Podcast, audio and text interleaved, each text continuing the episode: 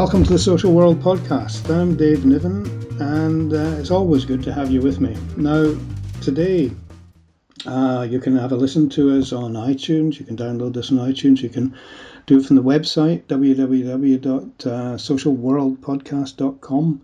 And as always, remember that SpeakPipe uh, facility that's on the website there that you can leave a direct message or suggestions about either future work, future future guests, or feedback on the guests on the program. Now, today, I'm joined by Justin Humphreys. Now, Justin is the executive director for safeguarding for the Church's Child Protection Advisory Service. And I'm not sure if a lot of people realise just how much work that this organisation does and just how well networked they are within the kind of Christian safeguarding community. They're a charity, and uh, well, let's find out about it. Justin, welcome to the programme. Thanks very much, Dave. Now, just explain, could you just a little bit? We're going to call it CCPAS, right? The, Ch- the Church's Child Protection Advisory Service, but um, just a little bit for people that might not be aware of what you do. Could you just sort of take us through it for a minute? Sure, of course. Well, we will be next year, that's uh, 2017, celebrating our 40th anniversary. So, um, established in, uh, in 1977 primarily at that point as a provider of residential care for uh, children and young people, those with um, mm-hmm. disabilities um, more than any other. Um, but you know, as time has progressed, we we've evolved, um, and sort of in the mid '80s, we moved into the world of what was then commonly described as child protection, um, and through to what we do today, which is uh, to provide a, a, comprehensive service for um, members uh, and for others who, who may need assistance with a range of safeguarding matters. So, in broad terms, uh, our service delivery is divided into a number of key areas. So, we are one of the largest DBS umbrella bodies in the country. Sorry, could you just say what that? Oh, the DBS checks. So yes. DBS, disclosure and yes, bar. Yes. Yeah, so for those that are, that are familiar with that, yeah. Um, so we processed in excess of 55,000 checks last year, so that kind of puts us in, in sort of the top running for that. We also provide uh, a wide range of training for churches, uh, charities, faith based groups, those of no faith, uh, whoever in fact wants to, to make use of those. Um, so, training hundreds of people every week uh, in a range of things. Um, we also have a 24 hour helpline that's open and available to anybody to call um, in relation to safeguarding matters. Um, and then the last thing that we do in terms of our service delivery is that we have um, what we call specialist services, which essentially is, is, a consultancy service to take on more, more complex um, safeguarding matters. So things like risk assessment, audit, review, management investigation, complaints, that sort of thing. So we're providing a, a broader and broader range of um, services all the time. And although we're focused primarily at the Christian community. We don't work exclusively there. Our, our connections um, across the Christian community, um, but also uh, with secular agencies, if we can call them that, statutory agencies, police forces, MAPPA boards, uh, local and national government. So it's really a net a network of all the kind of safeguarding agencies and those responsible for it across the country. Yeah, absolutely. Uh, and, and I think one of the things that we have always prided ourselves in, and I think is one of our key strengths, is that um, we are truly independent. So um, many people will make the assumption that we are in some way connected to, let's say, the Church of England, because that is possibly what's most familiar to many people, but we're not. Uh, we, are not affiliated to any denomination or, or, any particular group. We are independent, non denominational, um, and we, we seek to provide a service to whoever requests it. Okay. Could you just talk a little bit about, just to clarify things, because you're a charity, um, where the funding sources come from? Sure. Well, the majority of our uh, income is what we would describe as voluntary income uh, and comes from donations that are made to us by our member organisations. So at this point in time, we have um, in excess of 8,000 members. Now, they will be a range of churches, charities, other organisations, interested individuals um, who who join us to receive um, support and, and, a range of member benefits. So um, they will make an annual donation, and that is primarily where our voluntary income comes from. So it's probably accounting for something like 90%. The remainder of our income is generated from um, other services, uh, such as our training and consultancy. Um, but clearly, because we are a charity, uh, we're not a profit-making organisation. So, um, you know, anything that's right side of the, the, the, balance sheet, so to speak, is is um, is reinvested to assist us mm. with services. So it's ninety percent, ten percent on specialist services, right? Okay. So, yeah, something like that. Ninety percent will be our, our member donations that we receive on an annual basis. Eight thousand subscribing member or subscribing 8,000 affiliated members. I mean that's that's substantial. Now, um, in terms of the United Kingdom, are you um, present, if you like, in all four countries? Yes, we are. Um, I think we are we are certainly stronger in uh, England and Wales than we are in Scotland and Northern Ireland, but we do have a presence in all four. Um, and part of our um, strategic plan currently going forward uh, is to explore ways in which we can increase the support that we provide, particularly in Scotland and Northern Ireland, and to look at whether there are things that we can be doing, that we should be doing, that, that our members in those various countries would l- like us to do for them. But yeah, I mean, we, have um, pretty much from the off, we've, we've had some involvement in all four nations. Okay. So just just before we go on to some more detailed kind of discussion about the work that you do, I mean, just to sort of complete this kind of um, the building the house picture. I mean, do you, do you tend to have any um, international kind of contacts and affiliations? Yeah, we do. Um, the work that we are doing, uh, as I said in the introductory uh, response, is becoming broader and broader. So, one of the things that we have seen a particular increase in is requests for us to provide um, primarily training and what we call specialist services to organisations who are either um, based and operating overseas or who are um, in some way connected to a UK based organisation but providing services to vulnerable groups overseas. So that might involve and what we would describe as mission or missionary organizations may involve um, uh, international schools, mm-hmm, mm-hmm. may involve um, other um, organizations providing activities for young people primarily. So we've done work in all sorts of, of, of interesting places. So um, you know, thinking about uh, many of the sort of the Central European countries. Uh, we've even travelled and, and, and, undertaken work um, in Africa. You know, so it's it's an area that's growing for us. Good. Well, I, the reason I asked that, as much as just interested in, in the in the range of activity that you do, is that uh, the podcast now has been downloaded into 99 countries. And um, I'm looking for the hundredth. So anybody listening, please, I'm looking for the hundredth. But it means that in, in more, you know, in some places obviously more than others, but we get a spread of interest and therefore we will give all the sort of CCPAS details at the end of the of the podcast and in the text uh, on the website. So anybody listening that has um, reason to be interested in what you hear what today and what you do and what Justin's talking about, then obviously um, they can get in touch with you. So that that was partly the reason I asked for that as well as seeing what the structure was.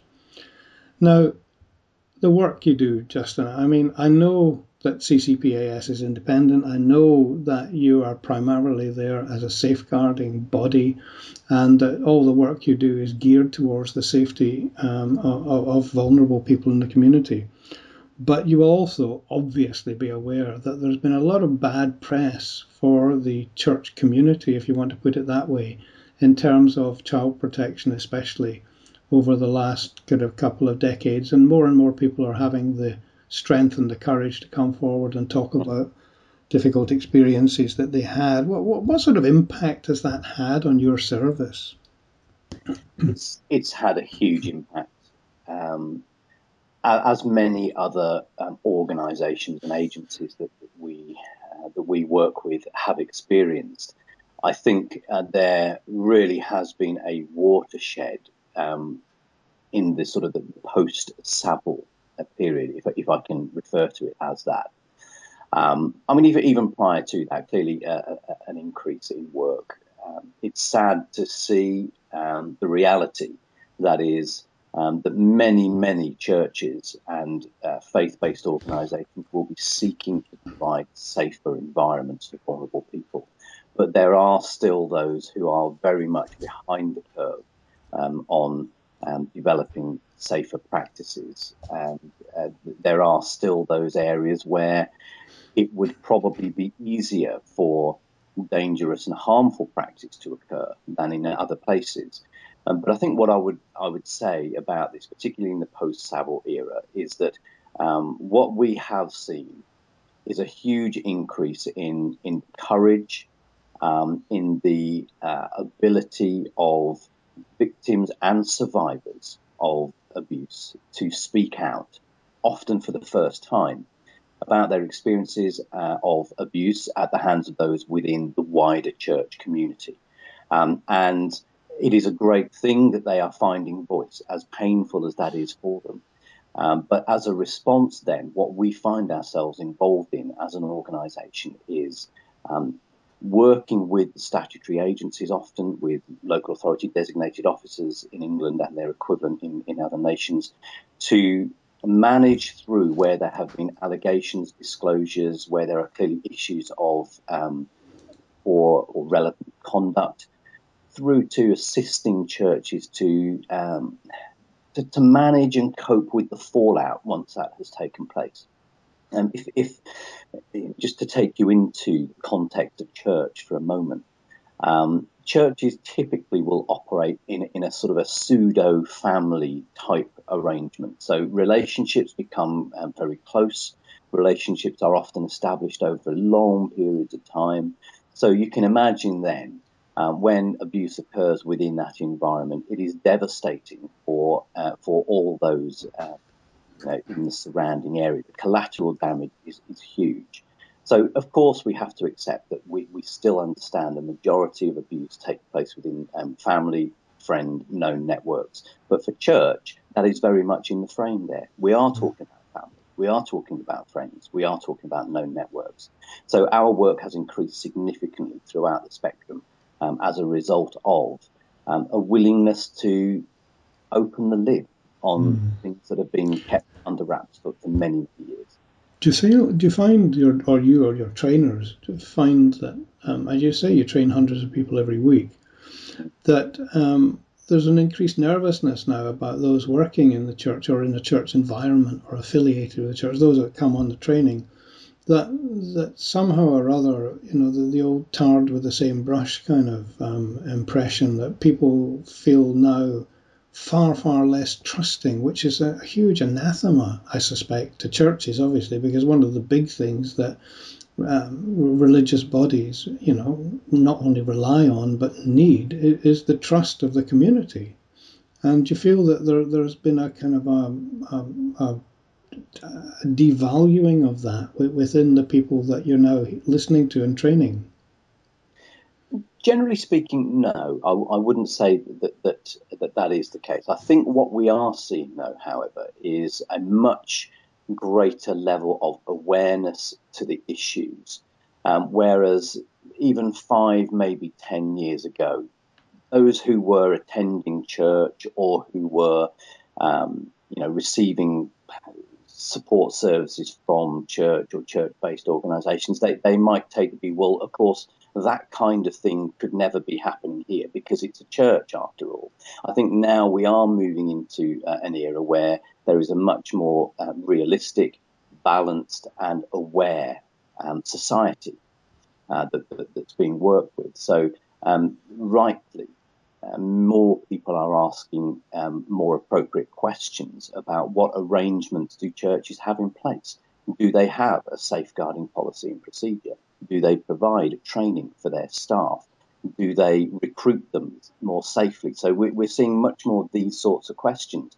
I think what I would say in terms of those that we're training, though, David, is that um, there is an increasing awareness of complexity of task Um, and yeah, I guess that for some it might all also be described as, as, a bit of a fear factor in there too, um, because it's not easy stuff. It's not easy work often. You know, people will will enter the, the volunteering workforce, particularly with, with uh, you know all sorts of motivations, and, and, and we would hope that for many of them they are good. Um, but that's now got to be mixed with a level of seriousness about well, we need to be doing this properly um, society, mm. the communities that we serve would expect us to be doing it properly, and therefore we've got to demonstrate that we are.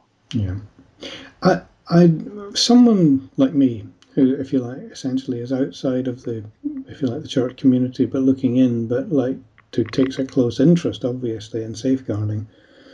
Um, the impression I get is that um, newer entrants, like most organizations, you know, like younger people coming in either to work in the church community or for the church community, are perhaps more aware, more enlightened, whatever, but there's still a residual problem with the older members. Now, paradoxically, well, paradoxically, obviously, the more senior people within the church, up say at um, bishop level or whatever, um, appear to have some greater difficulty in accepting change and accepting the new landscape. Is, is that a fair analogy? I think that's almost certainly the case in some respects, yes. Um, change uh, doesn't come easy to, many people. Um, the safeguarding landscape has changed so uh, significantly over the last 5, 10, 15 years, as we know um, that I think there are some who, who very much struggle with it. And we see um, the full spectrum of responses, uh, as you might expect. So, ranging from those who say, um, I don't want to know anything about it, it has no place um, in what we do, uh, through to those that are prepared to accept that they don't fully understand it but acknowledge their need to understand it and get on board, right through to those who, yeah, generally speaking, would be the younger generation moving into leadership roles within church and community who say, We get this.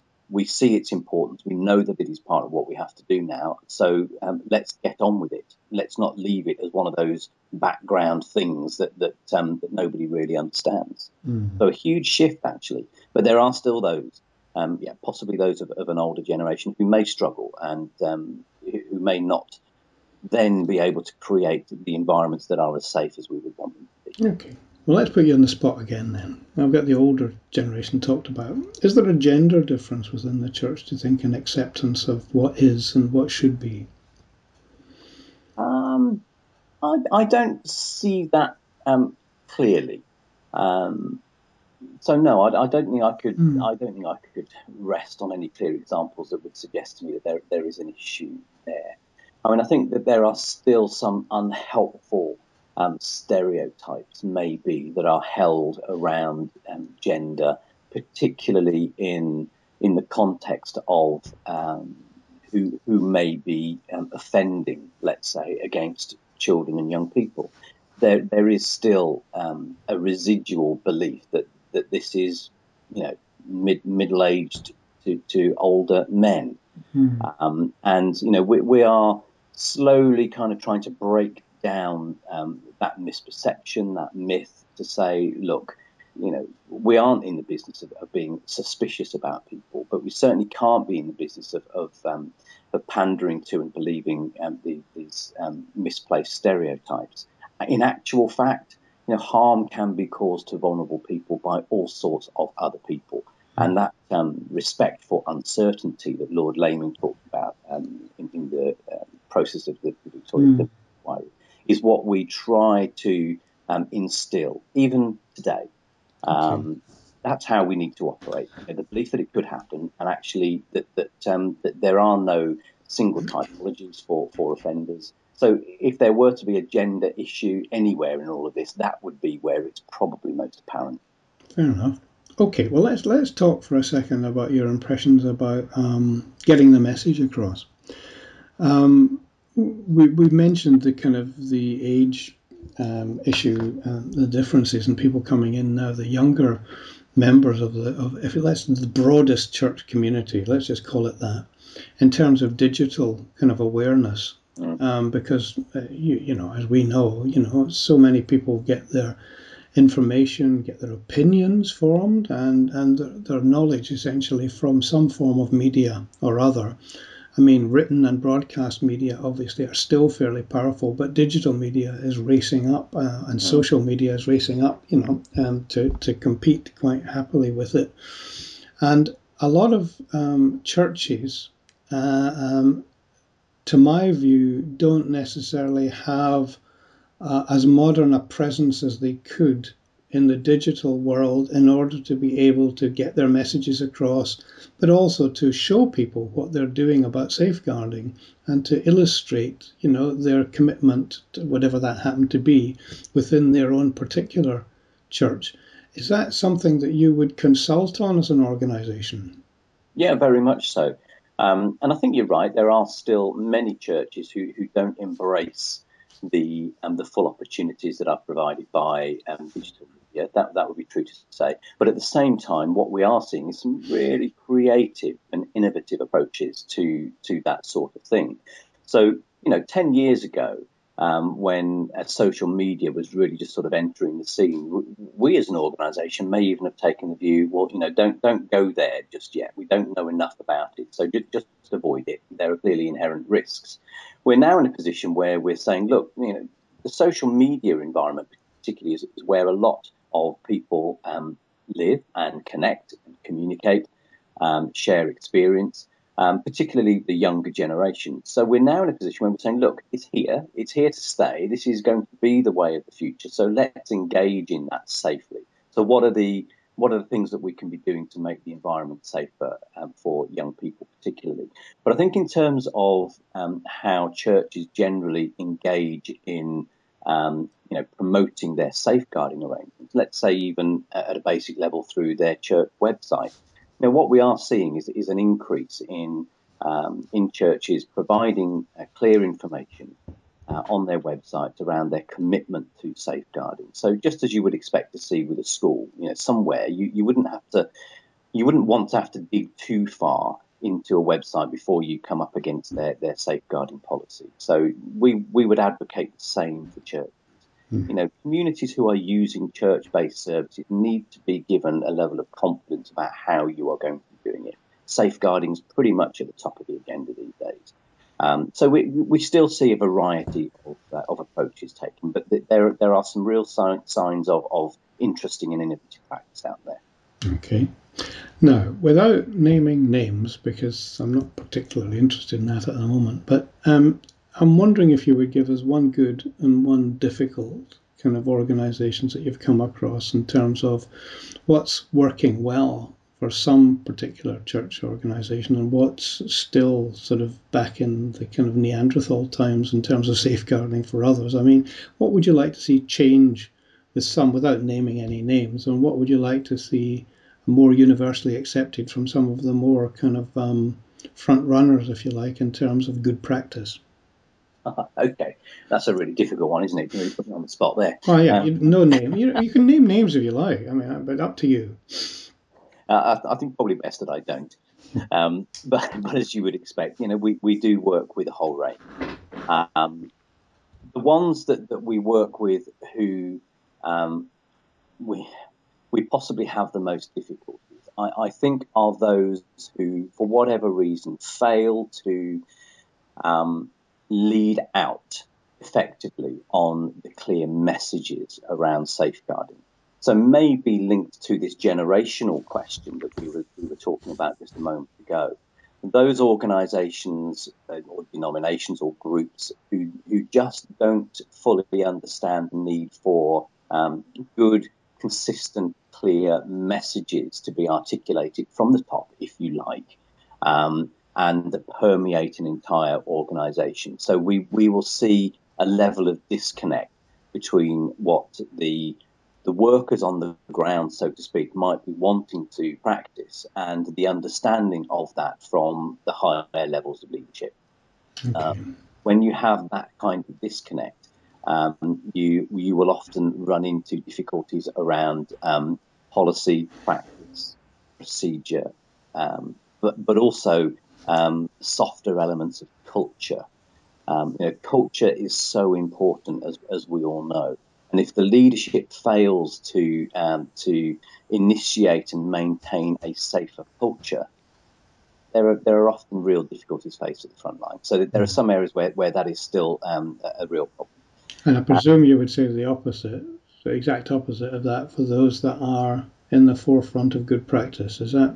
Yeah, I guess I would. I mean, you know, at the end of the day, this isn't rocket science, is it, David? You know, I think mm-hmm. that there are some fairly simple and clear messages that will really help us along the way. Um, so, yeah, a mirror image probably.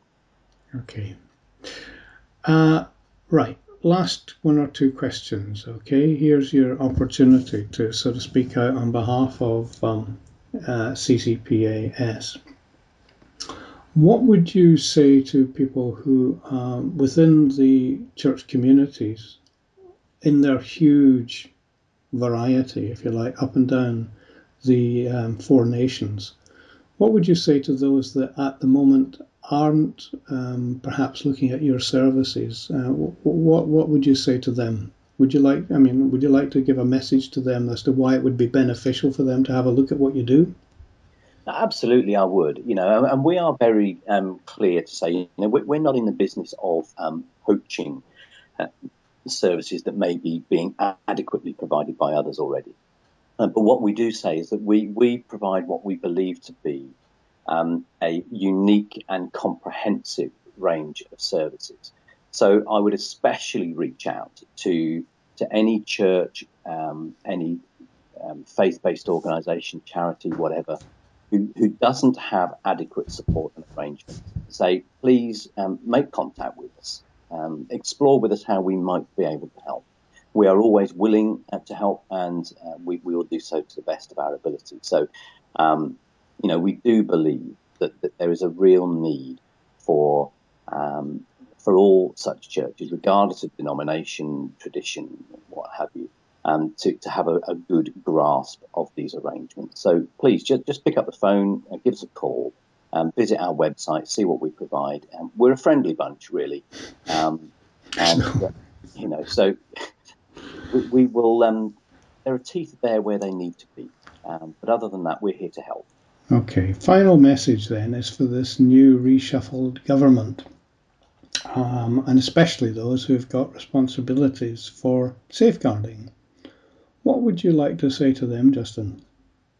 I think there would have to be um, a very, very clear message to them. Don't forget the church community uh, in your policy making, in your um, decisions around um, workforce matters, in your understanding of what multi agency or multidisciplinary safeguarding practice looks like. The, the church in the UK has for many years now been the single largest provider of services to children and young people outside of education, uh, and increasingly for um, vulnerable adults, if we can describe them in that way. And I know that that's that's not really the, the PC term these days, but adults who who may be vulnerable for a range of factors. The church is working with more vulnerable groups than any other. Yet there has often been, in my view, a sense that we are still regarded as the, poor partner, uh, that we aren't sufficiently professional to engage in the debate. And I would want to say to um, to uh, the new government, the cabinet, for those that are uh, responsible for areas of work that we are working in. Please don't forget us. Be in touch with us as we have been um, previously. You know, we have worked with Department of Health, um, Ministry of Justice, Home Office, um, uh, DFE. You know, we would want to continue having those conversations. But when you have a group of organisations who have such significant impact and opportunity, um, please, please embrace them and have conversations with us. Okay, and finally, your contact details for CCPAS um, that I mentioned before, that I'll also put on the text on the, the website, but would you just like to say how people can get in touch with you if they want to? Yeah, of course. Um, there are obviously the, the, the, key ways. So by telephone, you can contact us on 0845 120 4550, or if you visit the website, there's actually an alternative um, STD number um, whilst we transition to an 0300. Um, there's the website itself, which is www.ccpas.co.uk. Uh, or if you have specific questions that you want to fire into us via email, you can do that via info at ccpas.co.uk. We're also available on uh, various social media networks, Twitter, Facebook, Instagram, Google Plus, or the usual places. Justin Humphreys, thanks very much indeed for your company.